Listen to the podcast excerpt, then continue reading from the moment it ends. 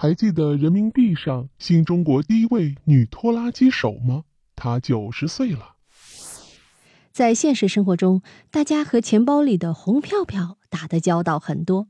大家都知道，上面印的是我们的毛主席，而五十二十的印的是我们国家的名胜。但是，毕竟人民币呀已经有好几版了，不知道大家还能不能记得六二年第三套中一元钱上面印的是什么？估计很多朋友的年龄可能都没有人民币大，而且现在这种老一点的一元钱也找不到了。本期呢，我们要说的就是这个一元钱上面的故事。其实这上面只印了一个女人，是一个开着拖拉机的女人，但在那个年代，她却成了很多女性的楷模。她呀叫梁军，是一位女拖拉机手。可能今天大家都认为这没什么稀奇的。但是在刚建国有拖拉机的地方就很少，会开的人就更少了，而女人开则是破天荒的大事了。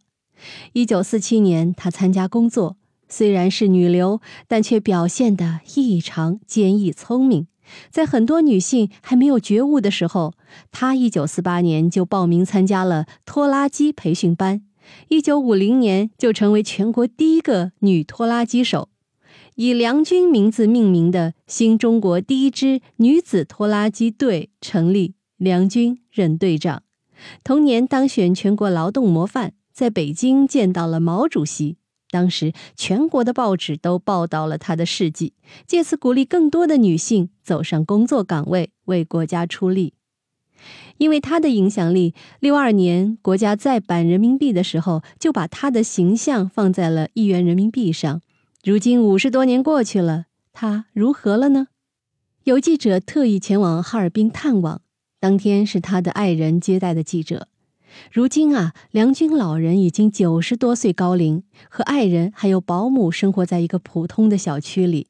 因为自己身体患有多种病，已经不能独立的走路了，现在只能坐在轮椅上。记者探望当天，他的状态也并不是很好，但还是和记者说了很多。据他自己说，他一直都非常热爱自己的事业，在那个年代，拖拉机就是他的命。现在，他和他的爱人还会经常看以前的老照片，回忆一下自己的那段岁月。退休之后，也还是关注着国家的变化，关心农业的发展。同时，他也感谢社区的领导经常来探望他，替他解决了很多的难题。